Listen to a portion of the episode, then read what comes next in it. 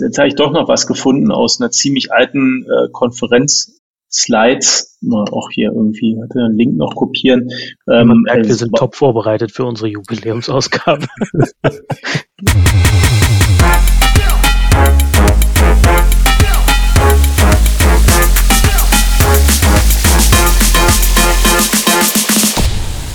Willkommen zur Folge 10 vom Humanize Podcast. Wie immer mit dabei André Neubauer, CTO bei Smava und Sebastian Heidemeyer zu Erben, VP Engineering bei Cross Engage. Und ich, Andreas Wolf, CTO bei Pando. Unser Plan für heute, Tech is a People Business. Warum, wieso und weshalb haben wir genau das zum Untertitel von unserem Podcast gemacht. Gleich mehr dazu, aber bevor wir loslegen, einmal unsere E-Mail-Adresse webmaster at hmze.io und unseren Twitter-Account hmze podcast. Und wie jedes Mal starten wir mit ein bisschen Smalltalk. Ich habe wieder so, einen, so einen kleinen Facepalm der Woche.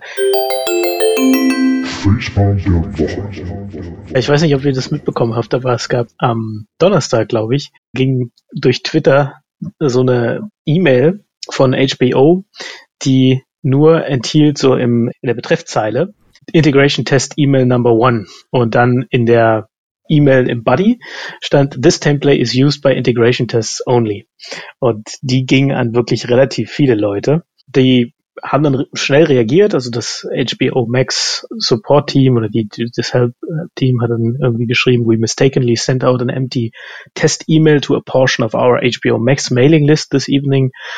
Uh, und dann schrieben sie noch, We apologize for the inconvenience, and as the jokes pile in, yes, it was the intern, no really, and we're helping them through it. Also der alte Gag, der, äh, der Praktikant, so heißt es ja auf Deutsch, der Praktikant war's. Genau, also das war so ein bisschen so ein Joke, ist offenbar für sie ganz gut ausgegangen, haben offenbar gut reagiert, denn die Antworten auf Twitter waren eher positiv, also eigene Erzählungen von eigenen Praktikantenfehlern. Äh, einen fand ich grandios war offenbar einer ein Praktikant im Weißen Haus und hat am Eingang den damaligen Vice President, den George Bush Senior, nicht erkannt und wollte ihn nicht in den Cabinet Room reinlassen, weil er einfach nicht erkannt hat. Ähnliche witzige Stories. Viele haben auch geschrieben irgendwie, wow, das wird bestimmt eine neue Serie, die ganz spannend sein wird oder sie warten auf Integration Test E-Mail 2 und so. Also ganz lustig und würde ich sagen, Glück gehabt damit. Aber es gab natürlich auch nicht nur positives Feedback und da kommt so ein bisschen der Facepalm der Woche zum Tragen. Denn offenbar hat es nicht nur Subscriber, sondern auch nicht oder nicht mehr Subscriber getroffen von HBO Max. Und da fragt man sich natürlich, hm, wo kommt jetzt die E-Mail-Adresse daher? Ne? Also Datenschutz relevant könnte das schon sein. Ist natürlich immer die Frage, können die Leute sich einfach nur nicht mehr dran erinnern, dass sie da mal irgendwas, irgendeine Mailingliste äh, abgesigned haben. Gott, ich, mir fehlen wieder die deutschen Begriffe, dass sie eine E-Mail, eine ja. Newsletter abonniert haben. Das ist der, der deutsche Begriff. Und sich einfach nur nicht mehr dran erinnern können. Nichtsdestotrotz gibt es auch da natürlich wieder die, die, sagen wir mal, kritischen Stimmen. Und dann im nächsten Schritt habe ich dann gedacht so, hm, okay, welcher Praktikant könnte das gewesen sein? Also es zwei Möglichkeiten. Es gibt entweder den Marketing-Praktikanten, also die nutzen SendGrid als E-Mail-Service-Provider und ich glaube, man kann da auch Templates hinterlegen und man kann auch Mailinglisten hinterlegen, was aber auch wieder datenschutztechnisch nicht super gut wäre. Man kann die auch unsubscriben, ähm, also per, per API ganz einfach, also das würde sich schon abbilden lassen. Aber Integrationstests würde man da, glaube ich, eigentlich eher nicht anlegen, sondern das würde man eigentlich eher per API Automation dann äh, anlegen. Und da kann man, das kann man alles per API machen tatsächlich, also sprich ein entsprechendes Template anlegen und eine Mailinglist anlegen und dann an diese Mailinglist so eine Kampagne starten. Und das deutet dann natürlich eher auf Softwareentwicklung hin. Und da ist dann die Frage, also A, äh, Praktikanten gibt's ja auch in der Softwareentwicklung, gar kein, gar kein Problem. Aber wieso kann so ein Praktikant alleine so einen Integrationstest ohne äh, ja, Reviewer an wahrscheinlich dann alle und zwar auch ehemalige, wie auch immer, Subscriber schicken. Da bin ich dann so ein bisschen ins Stocken geraten. Durchaus möglich, ne? Und die äh, will denen jetzt auch gar nichts äh, Böses unterstellen. Aber die Erklärung, ja, es ergibt nicht so hundertprozentig Sinn, sage ich mal. Oder, oder zumindest hätte ich mir da noch ein bisschen mehr gewünscht und musste dann auch wieder an die klassische Krisenkommunikationsdoktrin von Scott Galloway denken. Der sagt ja immer, man muss sich entschuldigen, was sie ja gemacht haben. Die Entschuldigung muss von ganz oben kommen, nicht nur von so einem Help-Twitter-Account. Und dann sagt er immer overcorrect, sprich, man muss mit der Reaktion übertreiben und quasi versichern normalerweise, dass man jetzt Maßnahmen ergreift, die sowas in Zukunft verhindern. Derlei haben sie nicht getan. Vielleicht bin ich da aber auch nur ein bisschen sensibler oder wir Deutschen, weil in den USA, das sind ja eher amerikanische Subscriber, ist Datenschutz vielleicht, hat vielleicht da auch einen anderen Stellenwert. Deswegen will ich das jetzt auch nicht irgendwie hier auf die Goldwaage legen. Genau, das war auf jeden Fall mein Facepalm der Woche. Fand ich erstmal ganz amüsant, aber dann schon auch so zum Nachdenken. Viele, viele Fragezeichen, oder? Vielleicht war es am Ende ja doch nicht der Praktikant.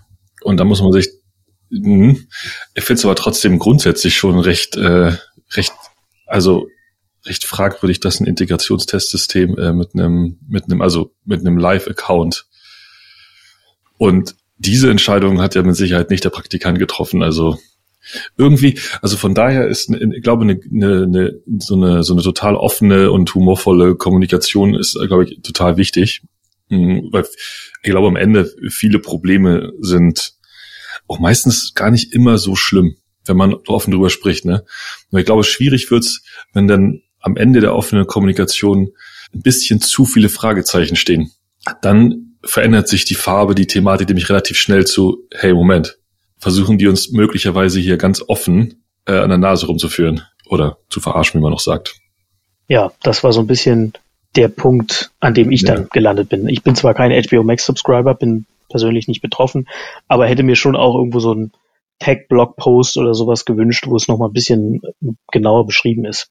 Gab auch bei Y Combinator Hacker News so ein paar ähm, ein paar Vermutungen und dann natürlich auch wieder so War Stories, weil so das Problem selber, dass man versehentlich einen Integration Test oder wie auch immer irgendeine Kampagne lostritt an 10.000 oder 100.000 Subscriber, das passiert manchmal. Hm, das ist auch bei uns schon vorgekommen. Äh, das, das, genau, das, das kann durchaus mal passieren. Nichtsdestotrotz wäre dann so eine Erklärung schon noch, ja, hilfreich einfach. Ja, Hand, Hand aufs Herz. Ähm, haben wir auch schon gemacht. Ist ein paar Jahre her, aber ich glaube bei, wir hatten, lass mich raten, lass mich überlegen, ich glaube 250.000 Leute auf der Liste. Und ich glaube so bei 5.000 konnten wir das System absch abschalten. Glück gehabt. Glück gehabt. Also Hab von das, daher. Da müsst ihr das relativ schnell bemerkt haben, ne? Ja, ja. Ist so, war also, naja, so typisch, ne? Ähm, Integrationstest läuft, man bastelt dran rum. Wenn er später automatisiert ist, ist die Wahrscheinlichkeit für so einen Fehler ja ein bisschen geringer. Aber ne, du bastelst dran rum, du hast dir irgendwo die Zugangsdaten besorgt, weil es ja der einfachste Weg, ähm, um mal zu gucken, wie überhaupt die Struktur aussieht. Und dann einmal, einmal den falschen Knopf, einmal die Zeile statt Exit 1, Exit 0 oder umgekehrt. Oder irgendwie so ein Kram. Dann läuft es. Und dann guckst du und denkst dir so, die E-Mail-Adressen sehen gar nicht wie Testadressen aus oh oh. Aber mhm. schon verehrt, von daher kann ich darüber reden. Wir können uns ja mal irgendwann äh, so einen Case vornehmen und mal überlegen, wie man, wie man das eigentlich besser in der Firma abbilden kann, weil Fehlerkultur, hm, glaube ich, total bei euch. Also quasi passiert einfach, lässt sich nicht verhindern. Und nichtsdestotrotz ist das natürlich auch immer gern genommene, wie soll ich sagen, nicht Ausrede, aber Abkürzung, um halt dann sowas halt, äh, naja, äh, nicht schön zu reden, aber ja, äh, zu rechtfertigen. Ne? Also wenn man sich überlegt, äh, welchen Impact halt solche, ähm, wir das jetzt bloß E-Mail gewesen, aber welche, welchen Impact halt Live-Daten halt immer haben können, dann willst du eigentlich schon auch, wenn du halt schnell unterwegs sein willst und halt eher nach vorne iterierst, als halt irgendwie Sachen zu fixen, äh, ja, bei ein paar Sachen so doppeltes Netz und Boden macht schon Sinn, ne? Genau. Auf jeden Fall.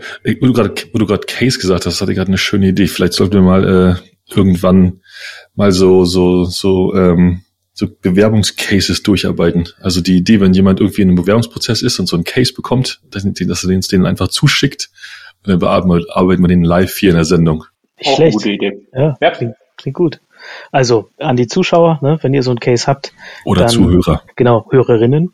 Hörerinnen. Ähm, Allerdings nur, wenn ihr autorisiert seid, das zu tun, ne? weil viele Firmen wollen es ja nicht nur un unbedingt, verständlicherweise. Genau, also wir wollen hier kein äh, nichts disclosen, was eigentlich nicht äh, disclosed werden sollte oder nichts veröffentlichen, was eigentlich geheim bleiben sollte. Ne? Ja, aber äh, ich habe genau, André, so wie du auch darüber gedacht. Ne? Wir haben ja beim letzten Mal auch dann so ein bisschen ähm, beim, beim letzten äh, Facepalm der Woche darüber ge ja, philosophiert sozusagen, was da schief gelaufen sein könnte, beziehungsweise was man da ähm, machen könnte oder, oder also was dazu führt, ähm, dass dann die Fehlersuche länger dauert etc. und wie es dazu kommen kann. Und ähm, das hätte ich hier auch gerne ein bisschen mehr im Detail gemacht. Also deswegen meine Überlegungen, die ich vorhin geschildert habe. Leider Gottes gab es zu wenig Informationen, um darüber nachzudenken. Aber tatsächlich, also wir, wir hatten mal einen ähnlichen Fall. Bei uns war es allerdings einen, eine Bedienung der, der Software sozusagen durch einen unserer, unserer Supporter, der hat einfach äh, eine ziemlich äh, intensive Zeit hinter sich gehabt und hat dann versehentlich eine Testkampagne auch mit, ich glaube, leerem, leerem Buddy an sehr, sehr viele Kunden abgeschickt. Und da haben wir dann sofort darüber nachgedacht, wie können wir unser Tool sozusagen oder wie können wir die Oberfläche anpassen, dass sowas nicht mehr passieren kann. Und da gibt es natürlich ganz klar irgendwie die, die Möglichkeit, erstmal so, eine, so ein Sicherheitsfenster einzublenden und zu sagen, hey, die geht übrigens an mehr als x User raus. Willst du es wirklich machen? Beziehungsweise auch, haben dann auch überlegt, dass wir bestimmte per E-Mail-Adresse bestimmte Testkampagnen einfach rausfiltern, beziehungsweise nur äh, eine Kampagne an alle User in einem Account zulassen, wenn die tatsächlich in einem Test-Account, also ganz sichergestellt ist, sodass man nicht mehr verwechseln kann, äh, Test und Production. Gab eine ganze Reihe von, von anderen Ideen noch, aber sowas hätte ich mir eben da auch von der HBO Max so ein bisschen gewünscht. Aber wie gesagt, vielleicht ist Datenschutz da einfach, hat da eine andere, ein anderes Gewicht als bei uns. Ich habe noch einen Fun Fact. Also nicht mein Facepalm der Woche, aber meine ähm, Nachricht der letzten Woche ähm, war, glaube Mittwoch oder Donnerstag. Und zwar, Sebastian, dich wird's gleich, du wirst gleich die Augen rollen. Ähm, die Homeoffice-Pflicht wird nicht über den 30. Juni verlängert. Ähm, sprich, Companies müssen sich relativ zügig jetzt dann doch Gedanken machen, ähm, wie es danach weitergeht. Ich habe es bloß gelesen und musste da musste ein bisschen schmunzeln, weil das halt 30.06 jetzt auch nicht mehr so weit weg ist. Mal gucken, äh, ob, irgend, ob, ob das halt äh, dazu führt, dass irgendjemand nochmal unseren letzten Podcast halt irgendwie hört. Ähm, und ja, das vielleicht als Inspiration nimmt. Na, das war die Nachricht. Ich, ich hatte gedacht, ich, ich heb's mir auf, um es dir persönlich zu sagen. Ähm, Danke, André. Ja, ja, ich, ich meine, was, was schon als Tenor jetzt herauskommt, ist, dass viele, glaube ich, davon ausgehen, dass es hybrid wird. Das haben wir auch hinreichend thematisiert. Ich glaube, das war unser längster Podcast bisher überhaupt. Äh, lustigerweise zu dem Thema, was, was mich bisher wahrscheinlich am wenigsten interessiert hat. Nichtsdestotrotz war ja also was, was ich bei unseren Gesprächen, habe ich auch äh, schon öfter gesagt, immer wieder spannend finde, ist unsere unterschiedlichen Perspektiven, einfach aus anderen Kontexten. Ne? Die sind schon, schon sehr spannend und insofern war auch die Diskussion da durchaus, wenn man sich mit der Materie auseinandersetzen möchte, durchaus spannend. Also alle, an alle Zuhörerinnen, die die letzte Episode 9 noch nicht gehört haben, hört doch mal rein, wenn ihr euch für das Thema Remote Work oder Homeoffice äh, Regelungen interessiert. Die Chance nutze ich mal übrigens schöne Grüße mit meiner Mama, die immer noch unseren Podcast hört. Denn wir sind tatsächlich am Wochenende in den Wald gefahren, wir setzen uns in ihr Auto und äh, ratet, welche Stimme mich anspricht. Die vom Sebastian. Ich so, huch, schön. Cool. Ich habe mich sehr gefreut. Ja, ja. Ansonsten war letzte Woche äh, für, für äh, Sebastian nicht so relevant, aber für dich, Andreas, äh, WWDC. Das war schön. Okay. Das, okay, das war. Ich, ich log mich mal aus für eine halbe Stunde äh, und höre euch mal zu. Nein, also ich, ähm, da ist ja, muss ja, muss nachher natürlich gucken, wie viel, wie viel wirklich rumkommt. Aber waren tatsächlich in diesem Jahr eine ganze Menge interessante Sachen dabei. Und ich fand, ich bin ja jemand, der, ähm, der tatsächlich die, die Keynotes und so, also heilig ist jetzt das falsche Wort, aber ich freue mich schon eine ganze Weile drauf und dementsprechend war diese spannend. Ich freue mich auf den Herbst und ich freue mich auf die nächsten Jahre. Denn ich habe das Gefühl, ich lese den Newsletter von Loop Ventures, und die haben das ganz schön beschrieben. Die haben gesagt, wir sind dann mal am Anfang einer neuen Innovationskurve. Und die gehen davon aus, dass dann im Prinzip in den nächsten, dass viele die Arbeit der letzten Jahre im Prinzip in diese Kurve hineinführt. Und man kann ein bisschen, im Grunde so ein bisschen, gerade zum Beispiel Thema ähm, Health oder in diesem Falle Apple Health, kann man ganz gut, kann man ganz gut nachvollziehen. Du hast viele Jahre diese Vorentwicklung mit kleineren Tools, dann hast du hier so ein bisschen Herzgeschwindigkeitsüberwachung, so, ne, wo du dann sagst so, hey, deine, du bist unter 60 Schläge oder so gefallen. Und man konnte man gut beobachten, wie in den letzten Jahren diese diese Funktionalität ausgebaut wurde, bis jetzt zu dem Punkt, wo sich diese Sachen tatsächlich proaktiv teilen lassen. Ja, also wo, wo das Gerät jetzt hingeht und sagt, hey, ich habe beobachtet, dass sich dein dieses oder jenes Gesundheitsverhalten so verändert ähm, in, letzten, in letzter Zeit. Schau mal, dass du damit mal zum Arzt gehst. Das finde ich ist schon ein interessanter Schritt, denn der bedeutet, man sieht hier diesen Wechsel von von so reaktiven Ping-Notification zu proaktiver Beratung, so einem proaktiven Einschreit zu sagen, hey, vielleicht gehst du mal zum Arzt und jetzt sogar an dieser, dieser ziemlich abgefahrenen, kann, man kann diese, diese Informationen zumindest zum Teil mit, mit seiner Familie teilen. Ja, du kannst jetzt sagen, irgendwie, äh, keine Ahnung, eine ältere, ein ältere Familienmitglied hat vielleicht, was geht nicht mehr so gut, kannst im Prinzip diese, wie, wie verhält sich, wie, wie ist die, wie ist die Fähigkeit zu laufen, wie ist die derzeit und wie verändert sie sich? Und diese Informationen lassen sich teilen. Und ich glaube, das ist schon ein sehr interessanter Schritt, ein sehr großer Schritt, ähm, der sich jetzt so kleinen Sachen andeutet. Wird sich zeigen, so ein bisschen wie dann im September. Da, da ist ja die Gerüchteküche, schwingt ja von ähm, ab, ab September wird, wird die Apple Watch Blutzucker messen können zu, nee, äh, wenn überhaupt erst in fünf Jahren. Also da ist die Gerüchteküche sich überhaupt nicht einig. Aber wird sich im Grunde in diesem September zeigen, wie weit die Hardware diesen Schritt mit der Software mitgeht. Also von daher, danke André, äh, war tatsächlich wirklich mein unter der Hitze verborgene, wirkliche Highlight der Woche. Zappers war natürlich auch total super am Wochenende. Damit ist der, der, der Apple-Werbeblock vorbei. Ich fand es auch ähm, wirklich, wirklich beeindruckend, was die da, das war wirklich mal wieder seit, will ich sagen, seit langer Zeit, aber das, was die auf den, äh, bei den Consumer Devices so ein bisschen jetzt haben schleifen lassen, haben die softwaretechnisch halt echt, und das, weiß gar nicht, ob wir das neulich mal diskutiert hatten, aber mit irgendjemandem hatte ich die Diskussion, dass die halt, also Apple und Software halt irgendwie jetzt nicht die größten sind. Aber das ist schon, ähm, das ist schon, haben sie ganz schön abgeliefert, wie man mal so schön sagt. Und ich glaube auch, dass ähm, das wird dann, die Innovation kommt da in Iteration, ähm, aber dass die indikativ äh, quasi mehr messen können ähm, im Herbst, ist meiner Meinung nach also das, das kann ich mir gar nicht anders vorstellen nach so einer Ankündigung jetzt. Ja.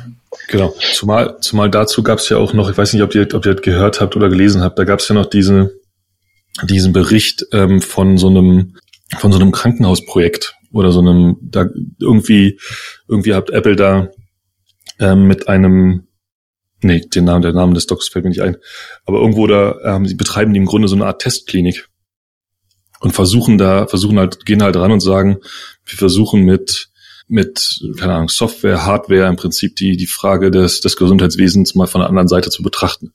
Ich habe jetzt den Link, können wir, können wir gerne, packen wir in die Show Notes, können wir nochmal nachreichen. Aber es ist eine ganz interessante Geschichte. So im Detail, weiß ich nicht, ich habe es ja, ähm, ist jetzt ein bisschen der, der oder der hat das gesagt, der hat das gesagt, ist so ein bisschen, aber die viel interessanter ist dabei diese, die, das Gesamtbild ja, wird sich auch schon aus dem, ne, so Software und die Entwicklung des, des der Uhr und möglicherweise auch von Kopfhörern und Gerät als Sensoren, Sensoren und die jetzt veröffentlichte, jetzt veröffentlichte Wissen, dass Apple da auch an, an mit Krankenhäusern, an Krankenhäusern forscht, kann man ja beinahe schon sagen, ist total interessant auf jeden Fall. Ich habe das gerade mal noch recherchiert, da müssen wir, müssen wir mal noch einen Link in die Shownotes machen. Aber gibt es schon relativ lange eine Studie, da gibt es auch was mit Stanford, ähm, aber da gibt's, ich, ich habe hier einen guten Artikel, den können wir einfach noch vielleicht in die Shownotes packen. Und das andere, also ich bin ja so ein bisschen, ich find, bin auch äh, dankbar über jedes bisschen Home Automation, so als HomeKit-Nutzer. Ähm, ich glaube, was die da auf der Meta-Front angekündigt haben, ist ja so ein unabhängiger äh, Standard, ist auch ziemlich beeindruckend gewesen.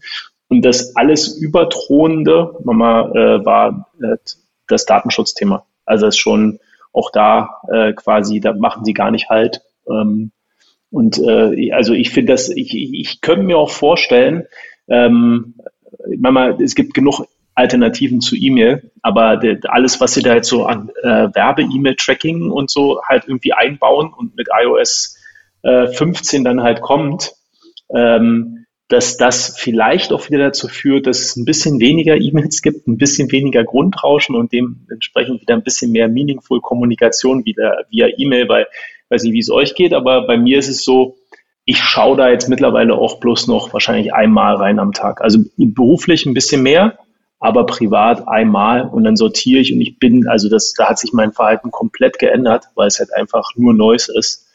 Ähm, und vielleicht kann ja diese Initiative von Apple auch ein bisschen wieder dafür sorgen, dass es halt, dass man diesen Kommunikationskanal sinnvoll nutzt. Ja. Also vielleicht mal als einmal als äh, als Hintergrund für für für jeden, der vielleicht nicht genau weiß, wovon wir reden oder vielleicht auch nicht die Keynote gesehen hat. Da geht's um da geht's um die Funktion. Also oft wird in oder ja, ich weiß nicht, ob mein Wort oft, aber wird oft in E-Mails so eine Art, so eine Art kleiner Pixel versteckt. Und wenn die, wenn die E-Mail geöffnet wird, wenn man eine E-Mail liest, dann wird im Grunde der, der Versender darüber benachrichtigt. Und da passieren dann so tolle Dinge wie ähm, zum einen so diese, diese automatische Tracking, sobald man gelesen hat, kommt drei Tage später die nächste Mail und wenn man die aus Versehen aufgemacht hat, kriegt man gleich wieder eine, bis zu, wenn das mir tatsächlich auch schon passiert, bis zu einem ganz direkten, hey, ich habe gesehen, dass du meine E-Mail geöffnet hast hast du nicht doch Interesse, dieses oder jenes. Ähm, und ich muss ganz ehrlich sagen, das stimmt, André, jetzt, jetzt, wo du dort, jetzt, wo du die Sachen sagst, kommen die für mich, kommt die ganze Erinnerung wieder.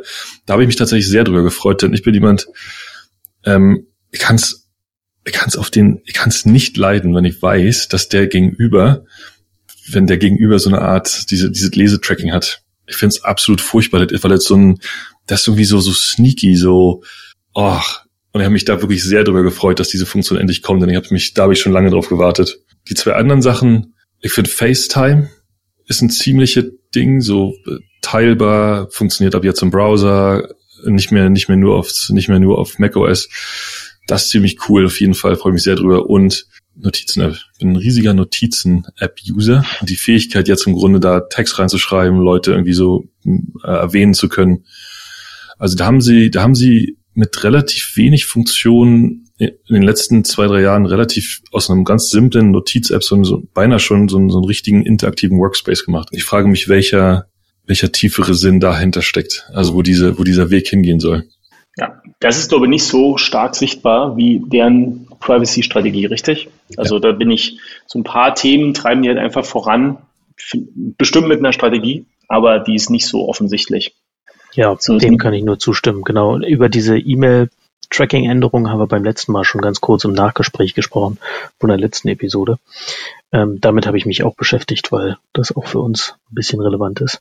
Ja, aber nichtsdestotrotz, also die Apple-Strategie insgesamt, insbesondere bezogen auf Datenschutz, das Thema nach vorne bringen und Healthcare und natürlich auch dann damit oder sagen wir mal damit einhergehend auch ein bisschen das in die Ecke drängen von Facebook und auch ja bis zu einem gewissen Grad Google weniger.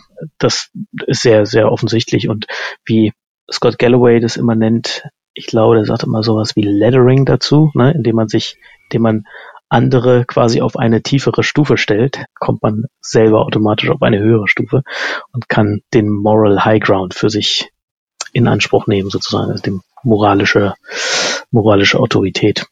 Jo, haben wir damit eure Apple Corner zur Zufriedenheit besprochen? Äh, nein. Kommt da noch mehr? Ja, mir fällt bestimmt noch was ein, aber ich werde dann einfach im Laufe der Folge ähm, einfach wild reinrufen, wenn mir noch was einfällt. Ja, oder lass uns doch einfach den Rest der Folge dazu nutzen, zu besprechen, warum dieser Podcast eigentlich Humanize Tech is a People Business heißt. Oh, das können wir sehr gerne machen. Das bietet sich ja auch zu, ähm, ich sag mal, ich will jetzt nicht sagen Jubiläumsfolge, aber zur Jubiläumsfolge, zur Nummer 10 ja eigentlich gut an, mal zu erklären, warum wir, warum wir den eigentlich so genannt haben. Mal unabhängig davon, dass er, und das ist ja das wirkliche Geheimnis, ähm, die, die, die, die Buchstaben von Sebastians Nachnamen sind. Ich habe tatsächlich in der, ich bin ja quasi, habe mir ja den Namen zusammengeheiratet sozusagen, also Heide, mein, mein erster Nachname und Meier zu Erpen, also zusammen dann HMZE, ist mein äh, zweiter Name. Und meine Frau hat, als ihr mit dieser Idee für diese Abkürzung um die Ecke gekommen seid, ähm, hat sie den Podcast, also das Logo, in die Familiengruppe ihrer Familie gestellt und alle waren total begeistert, dass es einen Heidemeier zu Erben Podcast gibt. Was ja auch die wirkliche Bedeutung ist. Und dann haben wir uns ja im Absolut. Grunde was andere drumherum konstruiert, dass man das nicht so, ne, dass man das so ein bisschen für uns behalten können. Dafür habe ich aber zu geringen Redeanteil, finde ich. Also ich finde, dafür müsste ich deutlich mehr reden, da, damit es der HMZE-Podcast sein kann. Wir könnten auch deine Family ab und zu mal einladen. Onkel, oh. Tante. Auch nicht schlecht, genau, damit es wirklich, also quasi immer vom, vom Heideteil und vom Bayer zu Erpenteil. Scherz beiseite. Aber ich kann mich noch ziemlich gut an die Situation erinnern, dass ich glaube, du hast den Ball in die Luft geworfen, äh, Andreas. Äh, das also quasi dieses HMZE, also dieses äh, diese Abkürzung, also ähm, Heide Meier zu Erpen. Ähm, und ich habe dann einfach reverse äh, quasi bei, bei Google geguckt, was ist ein HMZE und dann Abbreviations, also Abkürzung. Und dann kam da Humanize. Und das halt, also ab und zu können Sachen halt vielleicht dann doch so einfach sein. Ähm, ich weiß fairerweise allerdings nicht mehr, wie wir auf den Untertitel gekommen sind. Wir haben dann versucht, also weil Humanize hatte ja für uns eine Bedeutung. Ne? Wir haben schon gesagt, wir wollen ja Tech und People zusammenbringen, weil es in unserem Arbeitskontext ja ganz viel um Menschen geht. Ich würde mal sagen, in der Hauptsache, ohne jetzt schon dem der weiteren Folge vorwegnehmen zu wollen. Und da hast du, glaube ich, aufgebracht, dass du gerne sagst, Tech is a People Business, André, oder irgendwie sowas. Und genau, mhm. das fanden wir so passend zu diesem Humanize und ich finde den äh, Spruch auch so treffend wirklich für, für das, was wir, was wir machen, was wir verkörpern, was, was unseren, unseren Job ausmacht. Passt perfekt. Ja, man, ähm, ich habe jetzt kann ich mal erzählen, äh, neulich äh, Feedback bekommen oder ah, Feedback ist, na doch, von ähm, von ein paar Leuten aus einem aus einem aus einem älteren also aus einem anderen Unternehmen, wo ich gearbeitet habe, über unser Team. Und da haben wir eigentlich ähm, wenn ich jetzt mal nur diesen, diesen Kontext, also wir natürlich jetzt nicht keinster Weise irgendwie loben oder so, aber wir haben ein, waren ein gutes Team, es hat Spaß gemacht und viele Leute sind rausgegangen und haben gesagt, ähm, das war ein richtig gutes Team, das war, und sagen doch heute noch, ja, ähm, dass wir da, dass wir da wirklich ein bisschen reisen konnten. Und da sagte jemand, kein Wunder, dass, dass Andreas seinen Podcast Humanize genannt hat. Und fand ich ein schönes, unabhängig davon, was, also was ich gerade erzählt habe, ich fand diesen, ich fand diesen, diesen Schluss, diese, dieses Schließen des Kreises, eigentlich ganz gedacht, ja, doch. Also ich meine, wir haben uns ja ein Stückchen auch einfach auch uns daher ausgedacht, was gut klingt und was das eigentlich bedeuten soll und haben dann gesagt, wir lassen uns einfach mal, wir schauen uns einfach mal an, wie die nächsten Folgen, vielleicht schaffen wir ja drei, vielleicht schaffen wir ja fünf, vielleicht sogar zehn, wie die sich so entwickeln und wie es sich anfühlt. Und ich muss sagen, äh, mit diesem, mit diesem, mit diesem Feedback finde ich persönlich, haben sich für mich zehn Folgen gut zusammengefunden. Und ich glaube, wir haben den richtigen Titel und auch die richtige, sagt man Tagline? Subtagline? Den richtigen äh, Zusatzsatz dazu gefunden. Ähm, ich glaube, so ein bisschen, um, um mathematisch mal ein bisschen äh, zur heutigen Folge zu kommen. Die, die Frage ist ja ganz einfach, Sebastian, du hast es ja gerade schon ein bisschen angesch äh, angeschnitten. Wir alle drei, haben wir ja jetzt schon ein paar Mal erzählt in den letzten Folgen, wir arbeiten ja erstmal inhaltlich relativ ähnlichen Rollen. Vergessen wir mal, wie wir sie bezeichnen.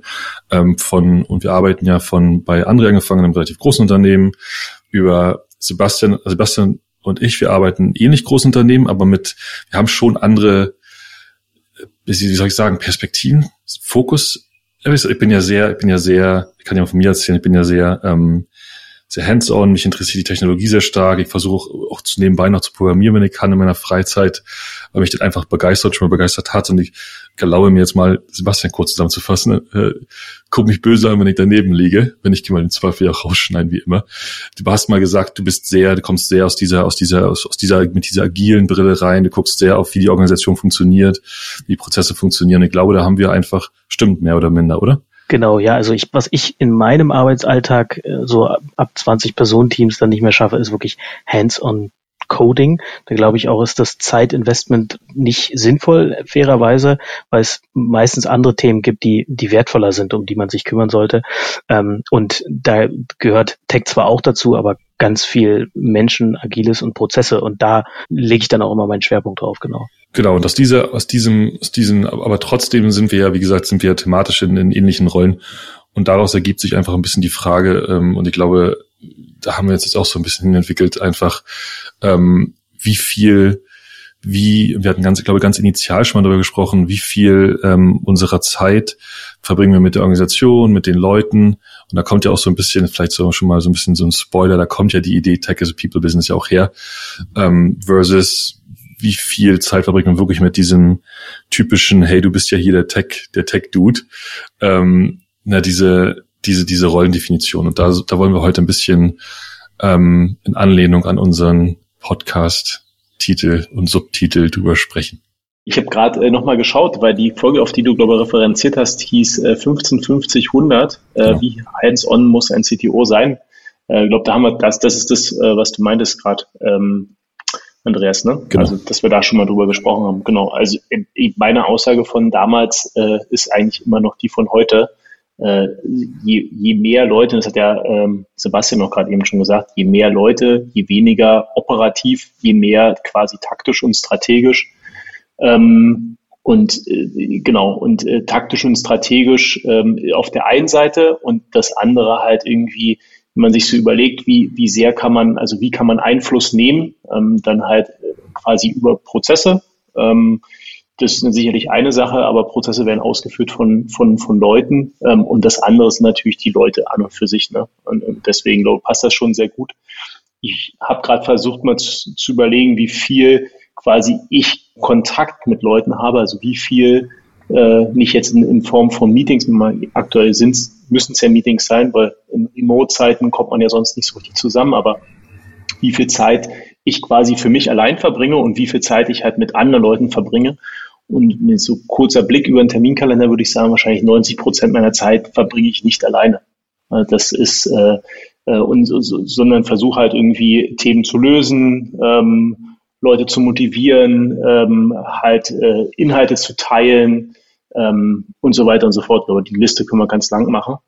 Ähm, weiß aber gar nicht, und das würde mich mal interessieren, ähm, wie das bei euch so ist. Also wie viel Zeit verbringt ihr allein und wie viel verbringt ihr mit Leuten?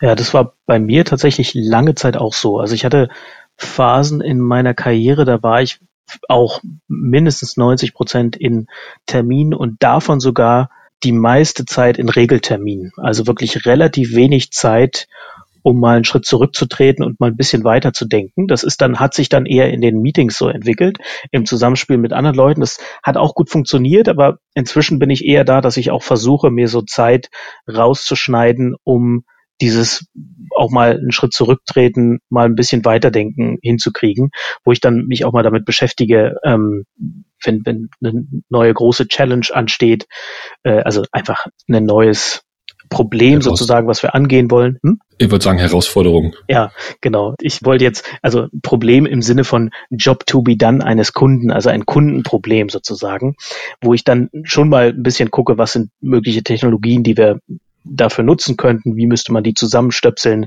wo liegen unsere Stärken als Firma, um in die Gespräche, in die ich dann immer gehe mit Principal Engineers, Senior Engineers, auch schon ein bisschen vorbereitet reinzugehen, zumindest entweder einen Vorschlag mal machen kann oder aber zumindest mich schon mal reingedacht habe in die Materie. Inzwischen ist meine Zeit mit Leuten deutlich weniger als das. Allerdings schon auch mehr als 50 Prozent immer noch. Und der Hauptteil ist, da geht's für mich in allererster Linie um Kommunikation und zwar tatsächlich, also in One-on-Ones, Team-Meetings, Stakeholder-Meetings, ist immer das Ziel Alignment. Also worum es mir immer geht, ist, verstehen alle, wo wir hinwollen. Und zwar hat es immer so einen mittel- und langfristigen Touch, also ist sozusagen die taktische und strategische Ebene klar, halten das alle für die richtige Richtung im Sinne von können Sie sich damit identifizieren?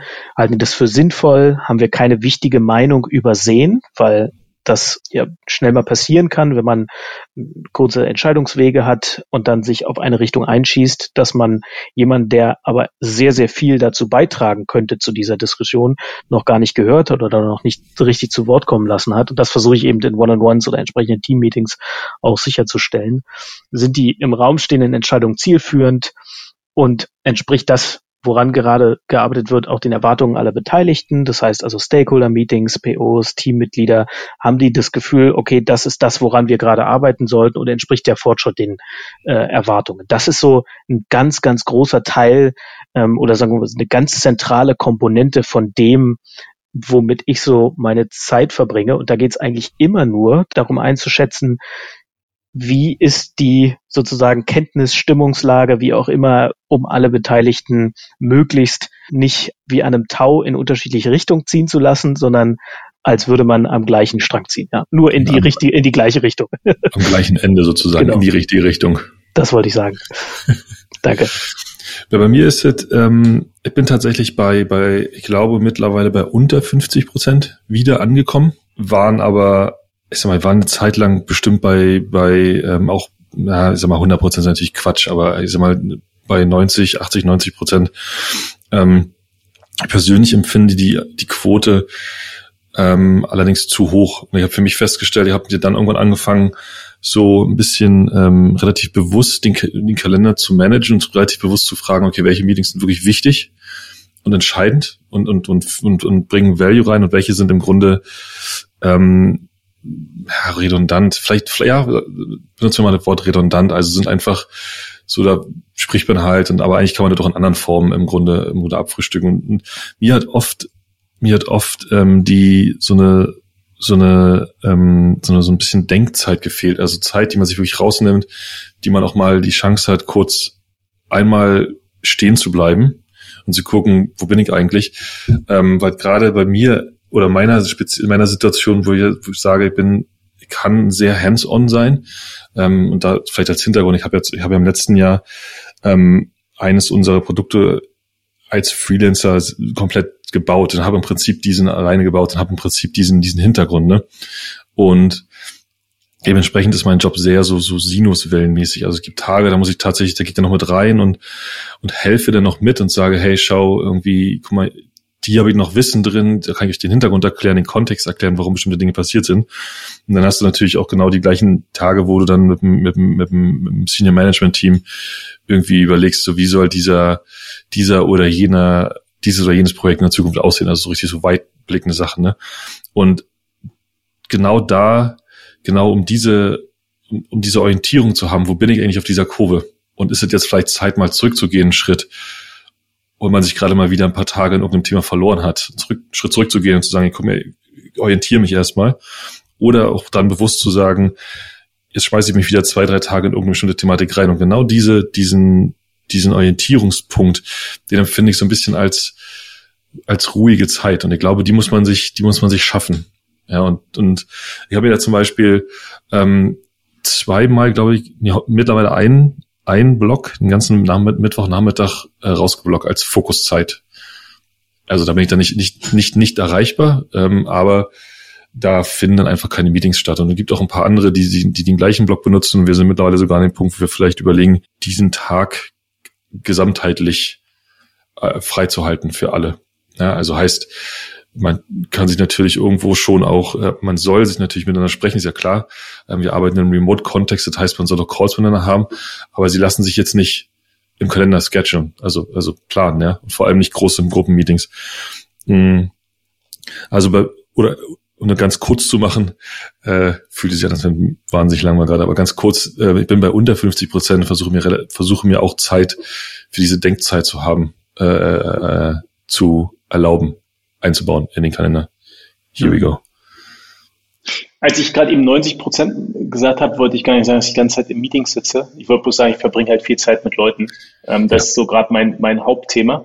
Ich habe äh, nebenbei noch eine Präsentation mal, die ich, ich glaube, das haben für irgendwie so eine Start-up-Veranstaltung. Ach, das war für den Bundesverband deutscher Startups. Da war ich auf irgendeiner Veranstaltung und sollte mal erzählen, was so ein CTO macht. Und dann habe ich hier so fünf Folien zusammengeschustert. Können wir auch mal in die Shownotes packen. Und ich habe halt äh, auf einer Folie habe ich halt versucht, ähm, ich kann das mal kurz mit euch teilen, dann können wir es nachher auch noch äh, in die Shownotes packen. Ähm, zumindest habe ich halt für mich versucht, auf der auf zwei Achsen abzutragen, einmal äh, taktisch, strategisch, operativ und auf der anderen Achse ähm, habe ich eingetragen, so welche Themen gibt's denn, ne? Tech, People, Process, Culture und was ich halt jeweils mache. Ich weiß nicht, müsst, könnt, äh, könntet ihr, hätten wir vielleicht als Vorbereitung mal machen sollen. ähm, äh, quasi ausfüllen. Und jetzt, ich gucke jetzt bloß gerade drauf, ähm, da gibt's halt ein paar Sachen, die halt irgendwie, wo ich sage, ich habe da eine aktive Rolle und dann gibt's ein paar Sachen, da steht gar nichts drin, da mache ich da auch nichts. Das ist halt äh, operativ Tech, mache ich halt nichts. Ähm, aber ich habe ich halt eben eine aktive oder passive Rolle. Und es gibt halt ein Feld, ähm, quasi, wo ich eine aktive Rolle habe in allen drei Level, also wo operativ, taktisch als auch strategisch. Das People. Das, äh, bloß weil es mir jetzt gerade wieder so einfällt, weiß nicht, wie es bei euch aussehen würde. Also bei Andreas, du hast auf alle Fälle ähm, oder du könntest auf alle Fälle Operational und Tech was haben, also im Sinne von Software halt mitgestalten. Ähm, aber ja, also spannend, wenn man damals äh, Mr. Specs, das war ein bisschen kleiner als jetzt ähm, Smava von der Organisation. Aber ich glaube, so viel anders würde ich es wahrscheinlich heute gar nicht ähm, halt irgendwie beschreiben.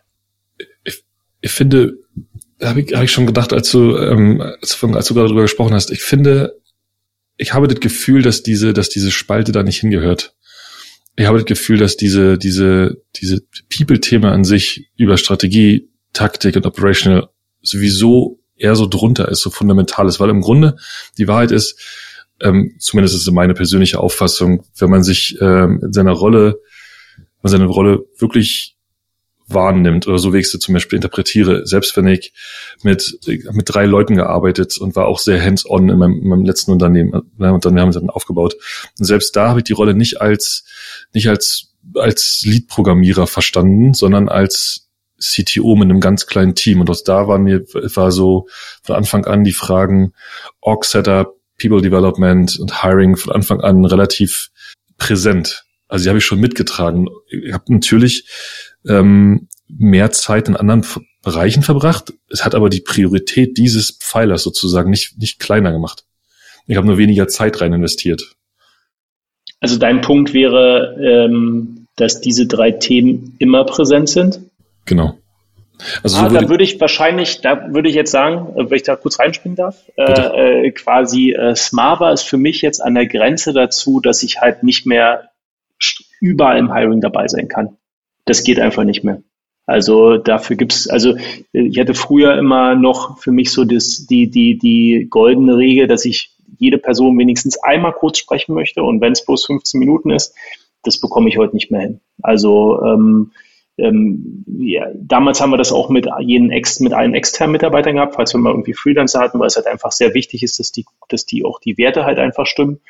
Mhm. Ähm, das, da heiern wir heute Leute, ähm, ohne dass ich halt dabei bin. Ja, was halt eigentlich heißt, dass du halt umso mehr halt dir halt um People Development, Org Structure und vor allen Dingen Kultur halt irgendwie äh, Gedanken machen musst. Ja, also wenn, wenn du nicht quasi quasi Shared Goals, Shared Values und Principles halt hast, dann heierst du halt nämlich andere Leute. Also heiern andere Leute auch andere Leute. So.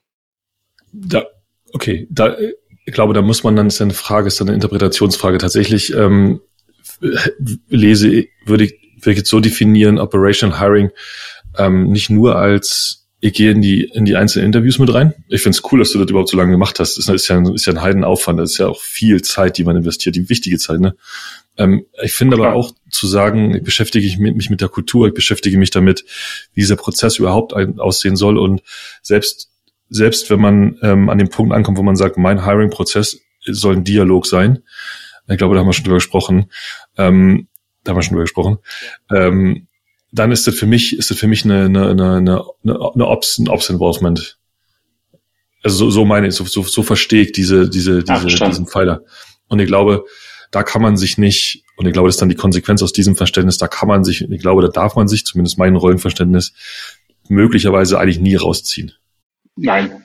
Also wenn es jetzt darum geht, wie unser Hiring-Prozess aussieht oder so, dann würde ich sagen, wir machen ganz viel mit Delegation Poker, ähm, also so quasi festlegen, wer welche Entscheidung halt trifft, würde ich sagen, ist am Ende ist eigentlich, eigentlich eine ziemlich doofe Sache, dass wir da immer bei einer vier landen, also im Sinne von, wir müssen halt gemeinsam zu einer Lösung finden. Ich bin eher so ein Freund von drei oder fünf, weil das halt in einem kritischen Fall halt irgendwie klar macht, wer denn auch eine Entscheidung trifft. Aber ich würde sagen, an der Stelle ist es halt wirklich, muss es eine Joint Decision sein. Also, by the way, wir haben übrigens gerade den äh, Coding-Test aus dem, ähm, aus den Bewerbungsgesprächen, halt aus dem Recruiting-Prozess rausgeschmissen, weil wir sagen, das frisst zu viel Zeit, es bringt zu wenig Insights und äh, haben damit auch einen kleinen Strom der Entrüstung äh, losgetreten.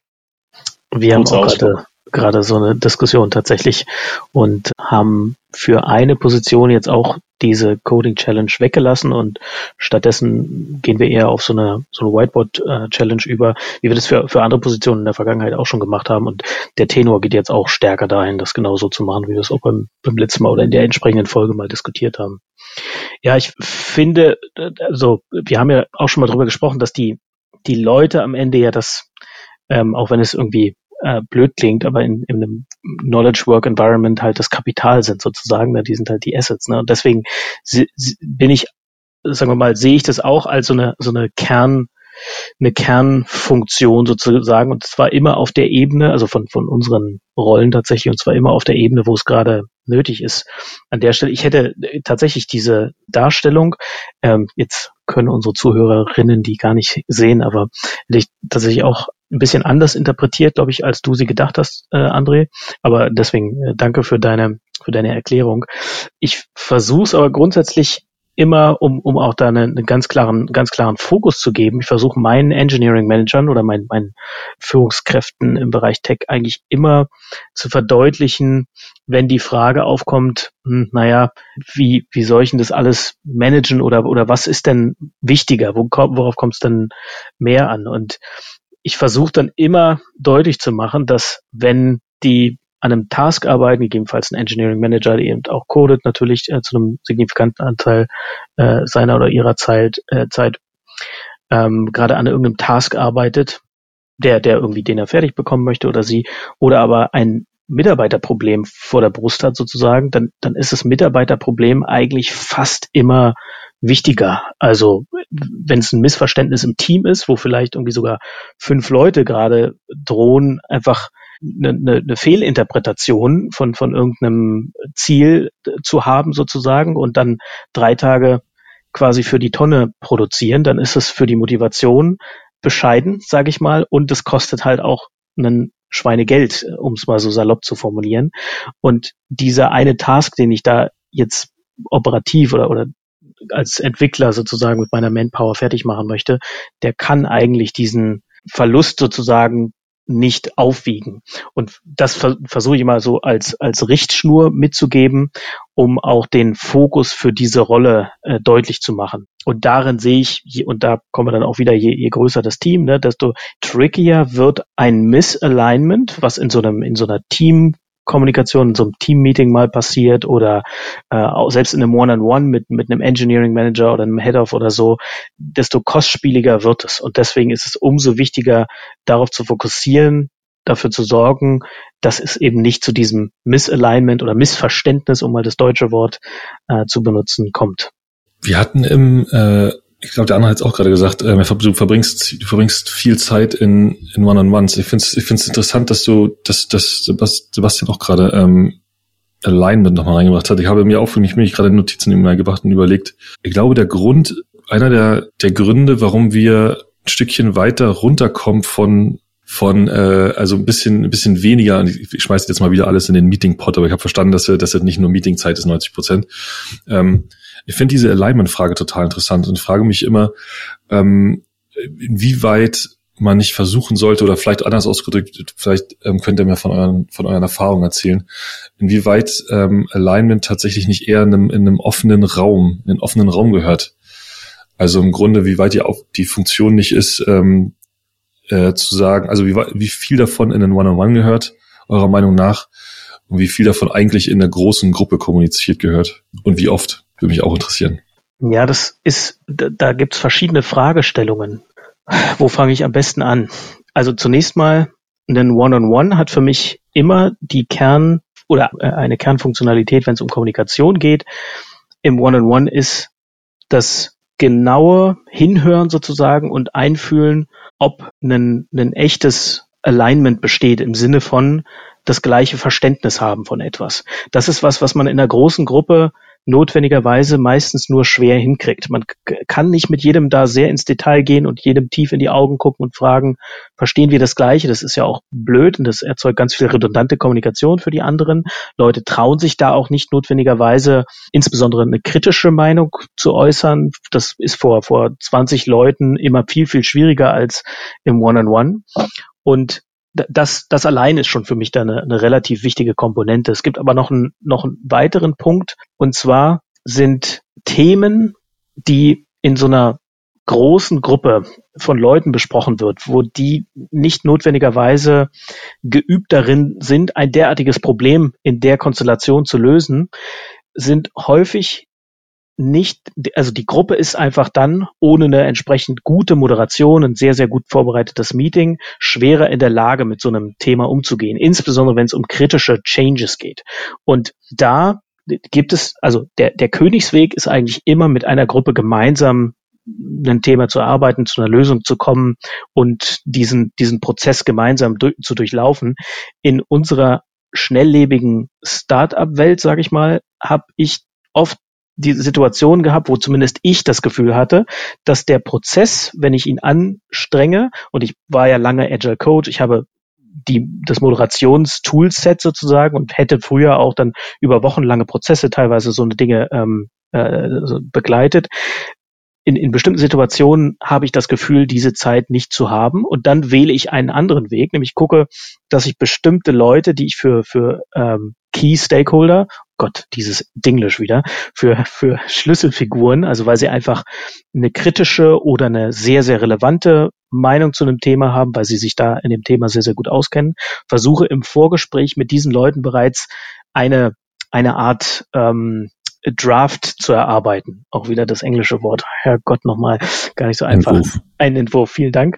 Und versuche dann lieber der Gruppe einen Vorschlag zu machen, den diese Gruppe dann kritisieren kann, was oft leichter fällt den Leuten dann in dem Moment als auf einem weißen Blatt Papier sozusagen aus dem luftleeren Raum anzufangen. Und auch bei, insbesondere bei, bei kritischeren Themen ist es gut und das, also kann man sich ja auch, wenn man sich so mit Change Management äh, beschäftigt, äh, Kotta etc., ist es sinnvoll, vorab schon einen intensiven Austausch über bestimmte Rahmenbedingungen mit, mit Einzelnen zu haben, um A, Verständnis sagen wir mal, das eigene Verständnis von diesem Change, der Notwendigkeit für diesen Change, aber auch die Art des Changes äh, zu schärfen, aber gleichzeitig auch schon Multiplier mit an Bord zu holen, wenn man insbesondere potenzielle starke Kritiker von so einem Change schon mit rein holen kann sozusagen oder an Bord holen kann. Also es schafft denen diesen Change zu erklären und sie zu Vertretern oder oder sagen wir mal äh, Verstärkern dieses Changes zu machen, dann schafft man das eben auch bei einer großen Gruppe, insbesondere wenn die dann auch noch Fürsprecher sind. Ne? Das, also es ist ein bisschen, bisschen strategisch. Nichtsdestotrotz in einer Welt, in der Zeit eine knappe Ressource ist und häufig nicht in unendlicher Menge zur Verfügung steht, wie es ja in den meisten Situationen ist, empfinde ich das als einen sehr validen und sinnvollen Weg sozusagen. Viele Worte, sorry. Nee, äh, ähm, ziemlich interessante Worte. Das nochmal zwei, nochmal zwei, zwei Fragen dazu, ähm, zwei Rückfragen äh, zu dem One-on-One. -on -One. Im Grunde sagst du ja dann dazu, sagst du ja, dass dir die, dass du in diesem One-on-One -on -One sozusagen die, die Rückkopplung dann suchst diese, diese thematische Rückkopplung. Du sagst im Grunde, ich, ich sende was in dieses Gespräch, in diesen Gesprächsraum und schaue, was zurückkommt und diese, die, was dann zurückkommt, kannst du im Grunde nehmen und sagen, stimmt das überein? Und dann müssen wir noch weiter drüber sprechen, einfach nur um sicherzustellen, dass man absolut, zumindest nicht absolut, aber großflächig mit dem, mit, so überlappt mit dem, was man, was man denkt, ne? Also wie man verstanden hat. Und lustigerweise ist es ja so, äh, man kann ja einen Satz irgendwie mit fünf Wörtern sagen und zu fünf Leuten und du wirst auf jeden Fall fünf verschiedene Interpretationen davon hören. Ähm, von daher ist das ja, ist das ja ein ganz interessanter Satz, äh, Ansatz. Und das zweite, ich ganz interessant finde, ist, wie du beschreibst, du sagst auf der einen Seite, ähm, dass so du, der Königsweg ist das gemeinsame Arbeiten, klingt für mich aber so, wie du gerade beschrieben hast und wie du dann die, die, ähm, die, die, die mangelnde Zeit gerade in einem, in einem Startup-Umfeld äh, als Effizienzerklärung gibst. Im Grunde müsste, kann man dann ja sagen, müsste man ja dann sagen, eigentlich hat kein Unternehmen Zeit. Und wenn doch, sollte sich ein bisschen Sorgen machen, vielleicht, möglicherweise zumindest, ähm, ob es sich nicht ein bisschen ähm, zu langsam bewegt oder so. Ähm, Im Grunde sagst du ja, dass du, dass du damit im Prinzip so ein, so ein Pareto-Weg gehst. Zu sagen, okay, ist nicht perfekt, aber so der effiziente, fast perfekte Ansatz. Kann man so sagen. Was ich aber nochmal da hinzufügen möchte, ist, dass ich das nur für, sagen wir mal, die wenigsten Themen tatsächlich als Weg wählen würde. Also in den meisten Fällen versuche ich das durchaus im offenen Raum zu machen. Es gibt nur Situationen, in denen ich nach meinen bisherigen Erfahrungen, und da, da sind eben die die Punkte, die ich vorher beschrieben habe. Ähm, und ich finde es sehr schön, wie du den deutschen Begriff Rückkopplung benutzt hast, statt mein, mein blödes Englisch. Gibt Dinge, die ich im One-on-One -on -One ganz gezielt tue. Und klar, Rückkopplung ist was, was allgemein eben sehr gut funktioniert im One-on-One. -on -One. Und diese, diese anderen, also einen Change begleiten beispielsweise oder schon mal einen Vorschlag machen, wenn es um die Lösung eines unbekannten Problems geht. Das sind Dinge, die ich je nach Problemart, Schwere, Größe des Changes, Kritikalität des Changes ähm, gezielt im One-on-One -on -One tun würde. Aber wie gesagt, das ist eher die Seltenheit, nur um das nochmal ins Verhältnis zu setzen. Die meisten Sachen werden durchaus in irgendwelchen Gremien besprochen, entweder im, im Teamlead-Meeting oder, oder bei uns heißt es so Tech-Alignment-Meeting äh, mehr oder weniger oder aber sogar in einzelnen Guild-Meetings. Äh, wir haben auch Guilds, die äh, bestimmte Fachthemen besprechen. Ja, ich wollte, ich wollte nur sagen, also meine Erfahrung ist, du hast sollte begleite relativ häufig. Wir haben, wir haben ja da im, ähm, wir haben im Vorfeld da schon mal drüber gesprochen in anderen Sendungen. Begleit, wir begleiten ja oft, oder ich persönlich begleite oft, und ich glaube, Sebastian hat es auch gesagt, bin mir sicher, André, du machst das auch. Wir haben ja oft so, so, so, äh, so Kollegen mitbegleitet im Weg, so jemand, wo du sagst, hey, der könnte so und so mal die und die Position übernehmen und dies dann möglicherweise bedeutet, bedeutet dieser Wandel ein, Wechsel aus einer reinen operativen, sagen wir, einer reinen Programmier- oder, oder Administrationsaufgabe zu, ich übernehme ein Team. Und meine Erfahrung ist, dass du ganz oft, dass du ganz oft in so eine, dass du, dass viele Leute, zumindest in den ersten Versuchen, also meine, ich kann meins als die ersten Versuche bezeichnen, denn die waren nicht sonderlich erfolgreich, hat eine Weile gedauert, bis ich irgendwie mit dieser Rolle klargekommen bin. Ich habe es vielleicht auszugesehen. Ich gehe halt rein und sage, na gut, ich bin halt ein Techie, und pack halt Management oder Leadership oben drauf. Aber so, so ist es ja nun mal nicht. Ist ja eine, eine völlig andere Rolle. Und ich finde, gerade dieser Wechsel von mein Fokus ist, äh, ein richtig gutes System zu bauen, zu mein Fokus ist, anderen zu ermöglichen, ein richtig gutes System zu bauen. Das sind zwei völlig unterschiedliche Sachen. Das eine ist ein Tech-Fokus und das andere ist ein People-Fokus. Und ich glaube, genau diesen, wenn ich könnte, würde ich da drei Striche drunter machen und sagen, für jeden, der irgendwie eine Karriere im, im Tech oder vielleicht sogar in jedem Bereich, aber man kann das sogar so hoch extrapolieren, wer auch immer eine, eine Management- oder Leadership-Karriere machen will, man muss diesen Sprung machen, von wo auch immer man herkommt zu, der Fokus ist die Menschen im Unternehmen. Weil die musst du nämlich groß machen und stark machen, um geile, was auch immer du, du lieferst, liefern zu können. Und ich glaube, da kann man sogar so weit gehen, kannst du sogar zum, ähm, im Prinzip zum, zum, zum Zooladen um die Ecke gehen, kannst du sagen, funktioniert trotzdem. Jetzt da gibt's ja immer die, äh, da können wir mal einsteigen. Ich habe hab noch eine Sache, da können wir gleich mal so den, den groben Rahmen vielleicht setzen, dass wir davor schneiden. Ähm, oder äh, das, wir lassen es einfach so. Aber der Punkt dazu, ähm, ich habe gerade äh, noch mal so ein bisschen durch die Slides geschaut, irgendwas, was, ob da irgendwas mal dabei war, äh, zu dem ich was erzählt habe. Und eine Sache ist mir aufgefallen. Und zwar habe ich irgendwie, und ehrlich gesagt glaube ich da auch dran, ähm, dass äh, Software Engineers ist halt eher eine Spezial, also so eine Spezialistenrolle, eine Expertenrolle. Und ähm, das ganze Thema Leadership Management ist halt eher eine Generalistenrolle. Aber vielleicht ist das auch gar nicht so. Vielleicht habe ich immer Quatsch erzählt, weil du hast ja schon recht. Ähm, du, du arbeitest viel mit Menschen und du musst halt Menschen halt quasi einen Purpose geben, sie muss sie entwickeln, du musst ihnen halt Informationen geben, du musst mit ihnen diskutieren. Das ist ja nichts, was, eine General, was ein Generalist macht. Ne? Also eigentlich bist du ja ein People-Expert. Weißt du, worauf ich hinaus will?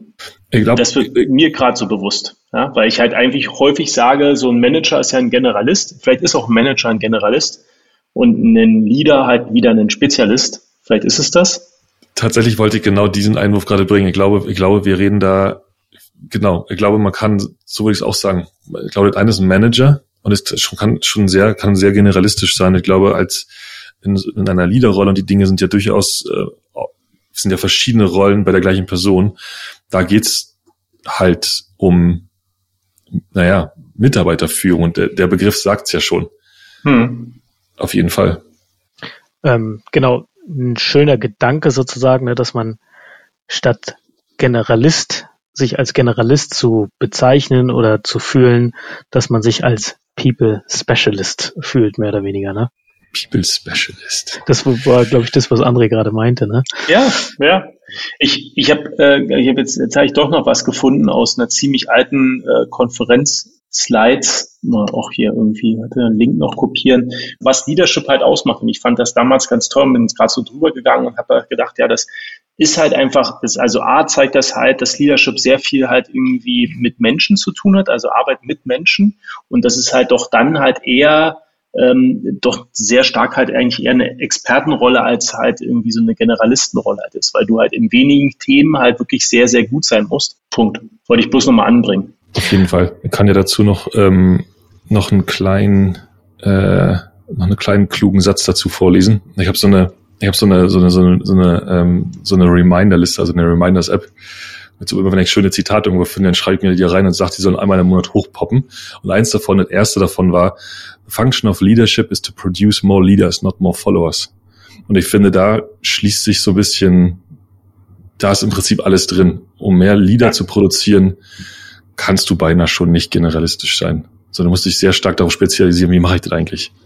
Aber dann jetzt äh, Gretchenfrage, braucht es in einer Knowledge Working, in einem Knowledge Working Environment, also in, in, einer, in einer Umgebung von Wissensarbeitern, ähm, Manager oder reichen Leader aus?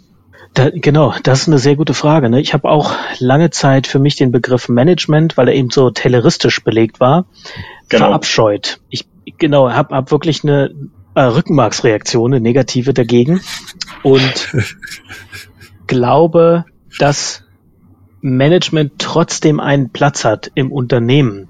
Und da ist aber der Punkt, dass, und da finde ich so bestimmte Firmenkulturen als Beispiele sehr gut dafür, die das, glaube ich, relativ gut umsetzen. Beispielsweise Amazon, äh, das war, glaube ich, äh, oft wieder, äh, oft, oft hochwerfen als Beispiel, auch wenn ich jetzt nicht die Amazon-Kultur in den grünen Klee loben möchte, weil die, glaube ich, auch nicht für jeden äh, beliebigen Menschen passt oder gut ist.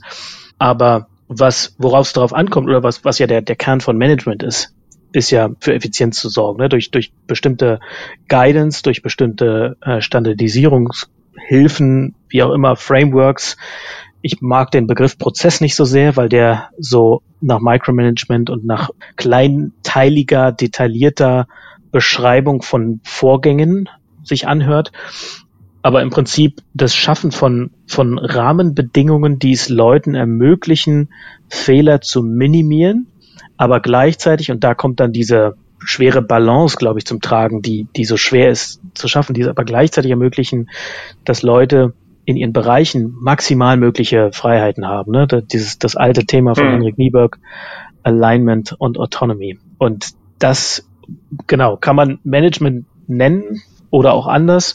Deswegen die Frage, ich glaube, eine Person, die nur was managt, also was mit Leuten zu tun hat, da habe ich immer so eine Abneigung dagegen. Man kann aber einen bestimmten, einen bestimmten Bereich ach, managen, aber auch da tue ich mich schon schwer mit, weil managen so nach Verwalten klingt und eigentlich mein Paradigma, was ich ja auch immer wieder hochwerfe, ist die transformationale Führung und die hat eben diese, diese Richtung, die hat dieses zukunftsgerichtete, visionsgesteuerte, äh, was auf Veränderung ausgelegt ist. Jetzt haben wir, jetzt hast du ja schon ein paar Mal jetzt erwähnt, Management, Taylorismus, äh, Verwalten ähm, und auf der anderen Seite haben wir Knowledge Work. Wollen wir einmal den Bogen spannen und erklären, was das eine und was das andere ist? Ja, genau, können wir gerne, oder macht wahrscheinlich Sinn, auch wenn viele unserer Hörer das wahrscheinlich auch schon mal gehört haben. Ich bin gar nicht sicher, ob das nicht vielleicht sogar schon mal äh, in einer der Episoden erklärt haben. Und alle unsere Hörer haben ja schließlich alle unsere Episoden schon gehört. Ne? Ähm, nee, Scherz warte, beiseite. Warte, warte. Und nicht ist jetzt der richtige Zeitpunkt, Pause zu drücken, alle Folgen zu hören und wiederzukommen. genau, liebe HörerInnen. Genau, Taylorismus oder das Tayloristische System äh, ist damals, ich glaube, im Zusammenhang mit, mit Ford eingeführt worden, wo eben Prozesse designt wurden am Fließband damals, wo äh, ne, es bestand eine Trennung zwischen den Denkern, die sich eben diese Prozesse ausgedacht haben und dann den den Touren mehr oder weniger, die alle am Fließband standen und die Schrauben ange, äh, festgedreht haben und irgendwelche Teile zusammengesetzt haben.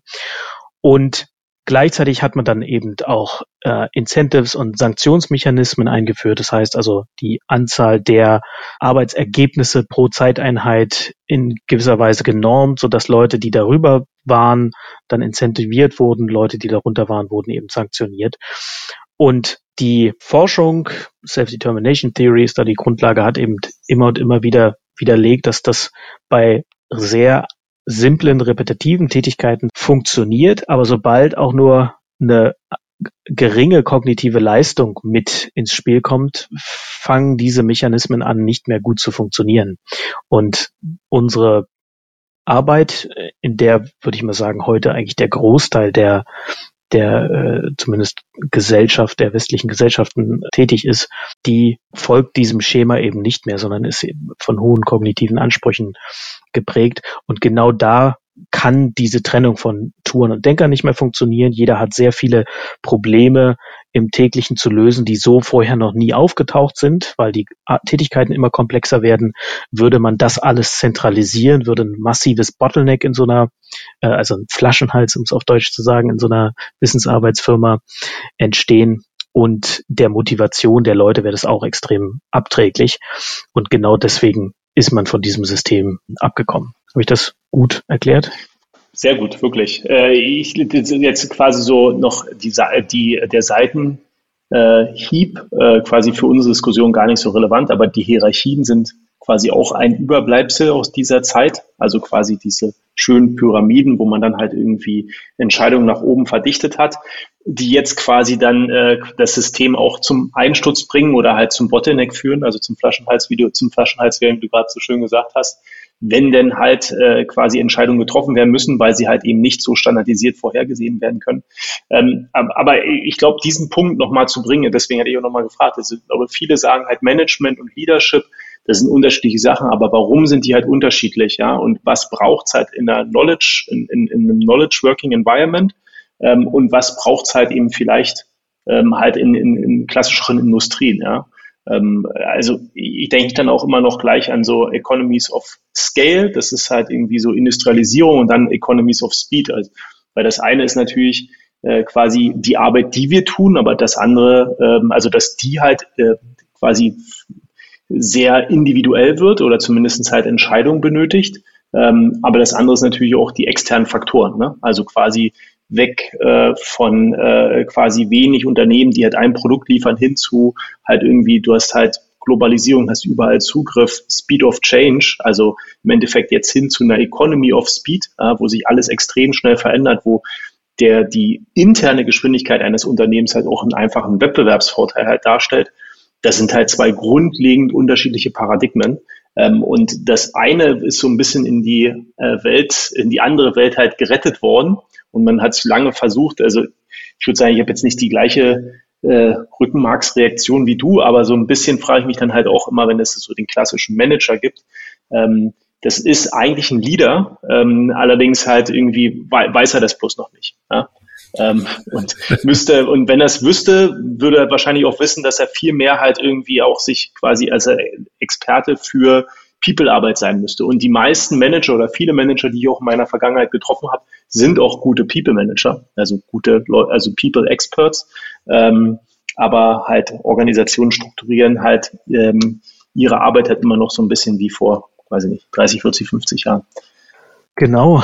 Und um nochmal vielleicht den Bogen ein bisschen auf die Erde zurückzuholen, weil wir ja gerade schon ein bisschen abstrakter geworden sind.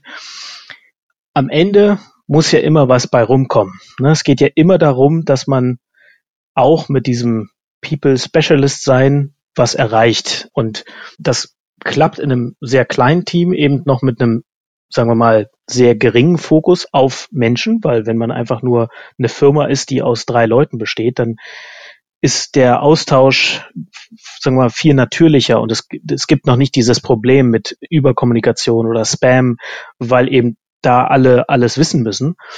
Je größer aber die, das Unternehmen wird, je größer das Team wird, desto relevanter wer, wird eben auch diese, dieses Alignment in Ermangelung eines besseren deutschen Begriffs, weil es ja nicht nur nicht Missverständnis ist, sondern noch ein bisschen mehr. Und am Ende geht's ja immer darum, bei, bei allem, was wir so tun, ne, bestmöglich zu verstehen, was ist eigentlich das Problem, was wir lösen sollen. Also zum Beispiel der Job dann des Kunden, was sind mögliche Lösungen dafür, welche ist die unserer Meinung nach beste Lösung und wie können wir schnellstmöglich diese, diese Lösung äh, hinkriegen. Und das, genau diese Punkte, die sollten alle die an einem Problem oder an einer Problemlösung arbeiten, bestmöglich verstehen und auch, wie passt das in den großen Kontext. Ne? Also sprich, äh, wenn eine Firma schon ein bisschen länger besteht, dann zahlt ja das, wo Detailproblem, an dem wir gerade arbeiten, aufs größere Problem ein. Ähm, oder man löst eben ein ganz konkretes neues Problem. Egal. Das Kern, der Kernpunkt ist, möglichst gut sicherzustellen, dass alle Leute, die an diesem Problem sehr eng arbeiten, ein möglichst gutes Verständnis von diesen Zusammenhängen haben und entsprechend in ihrer täglichen Arbeit, und da schließt sich wieder der Kreis, Kreis zur Wissensarbeit, die Probleme, die anfallen, die Sie lösen müssen, im Kontext dieses gemeinsamen Wissens lösen zu können. Ich würde noch, ich würde da noch das Wort ähm, Entscheidung oder Entscheidungsfindung mit reinwerfen wollen, weil ich glaube, ähm, dieser, ich glaube, der, die, die schnell Entscheidung treffen zu können, ist, ist ein großer, ist ein großer Baustein aus, aus diesem Gespräch. Na, also wenn, wenn wir bei dieser typischen, wir haben da vorhin schon drüber nachgedacht, wenn wir bei dieser typischen Pyramide sind, und die Entscheidung, die Entscheidung sich an, an, an, der, Spitze, zu sagen, die wichtigen Entscheidungen sich an der Spitze sammeln, hast du ja einfach auch eine, je nachdem wie, wie groß ein Unternehmen ist, einen extrem langen Entscheidungsweg. Einfach nur Zeit, die man verliert. Und ähm, oft ist es einfach so, ob man nur glauben will oder nicht, aber oft ist es einfach so, wenn eine Entscheidung eine Woche länger dauert oder zwei Wochen länger dauert, dann kann das einfach einen riesen Unterschied machen.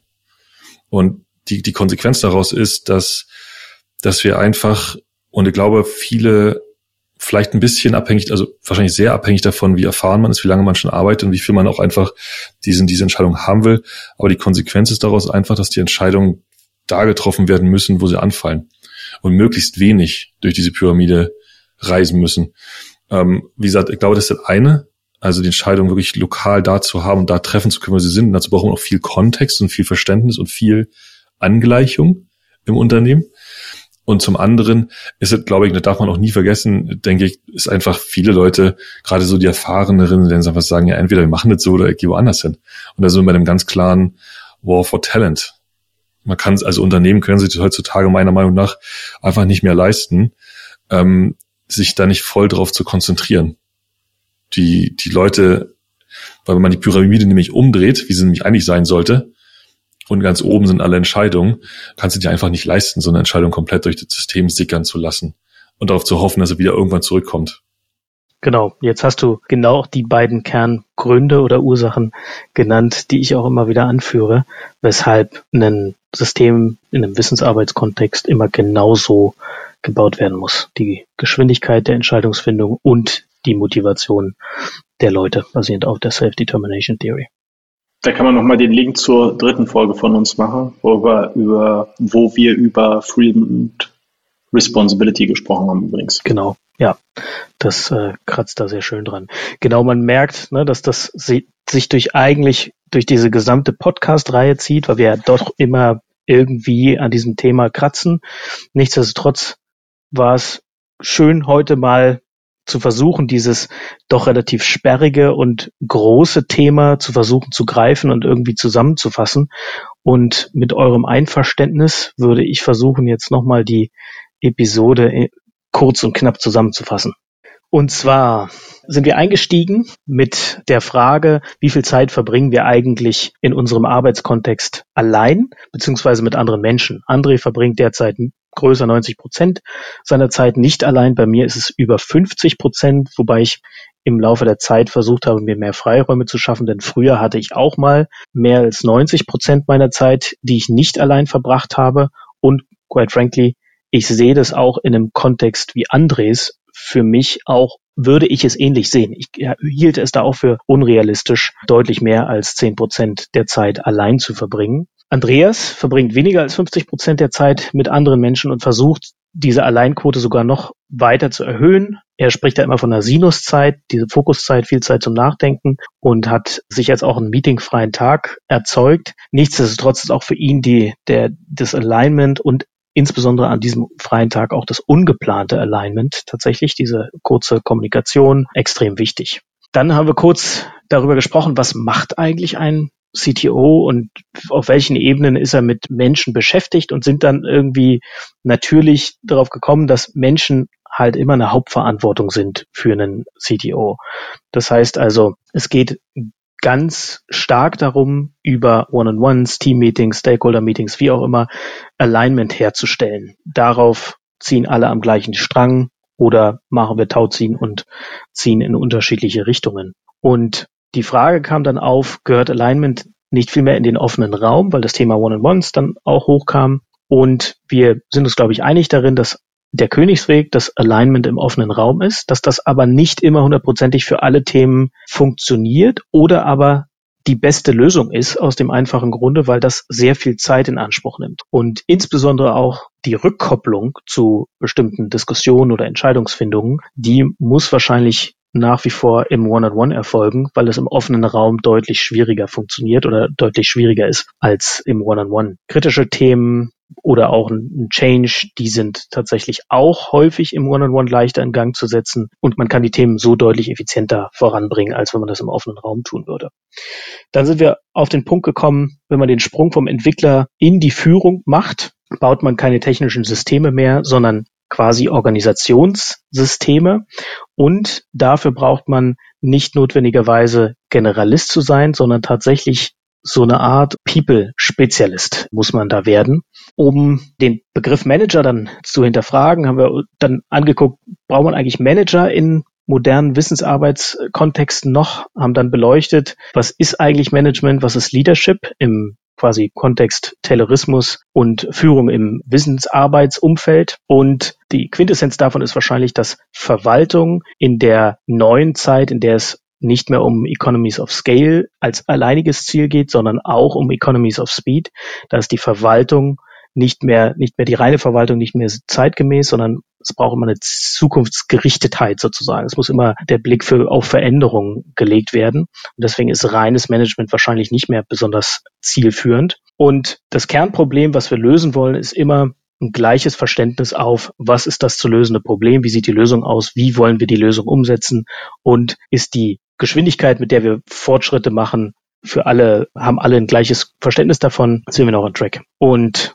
die Geschwindigkeit, die wird eben massiv auch beeinflusst davon, von der Fähigkeit, Entscheidungen schnell treffen zu können. Deswegen der alte Spruch, push decisions to the edges, was viel Kontext und viel Alignment erfordert und auch die Motivation der Mitarbeiter gerade im Wissensmanagement-Kontext befördert beziehungsweise nach Sprenger Demotivation verhindert. Ziemlich lange Zusammenfassung, war ja auch ein umfangreiches Thema. Ich hoffe, ich habe es einigermaßen hinbekommen. Vor allem ein komplexes Thema, ähm, genau, und ich würde sagen gelungen. Zustimmung. Das war's mit der zehnten Folge von unserem Humanize Podcast. Wenn ihr mögt, hinterlasst uns doch gerne eine Bewertung auf der Plattform eurer Wahl, schickt uns Feedback an webmaster.hmze.io oder folgt uns auf Twitter hmze Podcast. Wir hören uns in der kommenden Woche. Bis dahin, macht's gut, bleibt gesund und bye bye.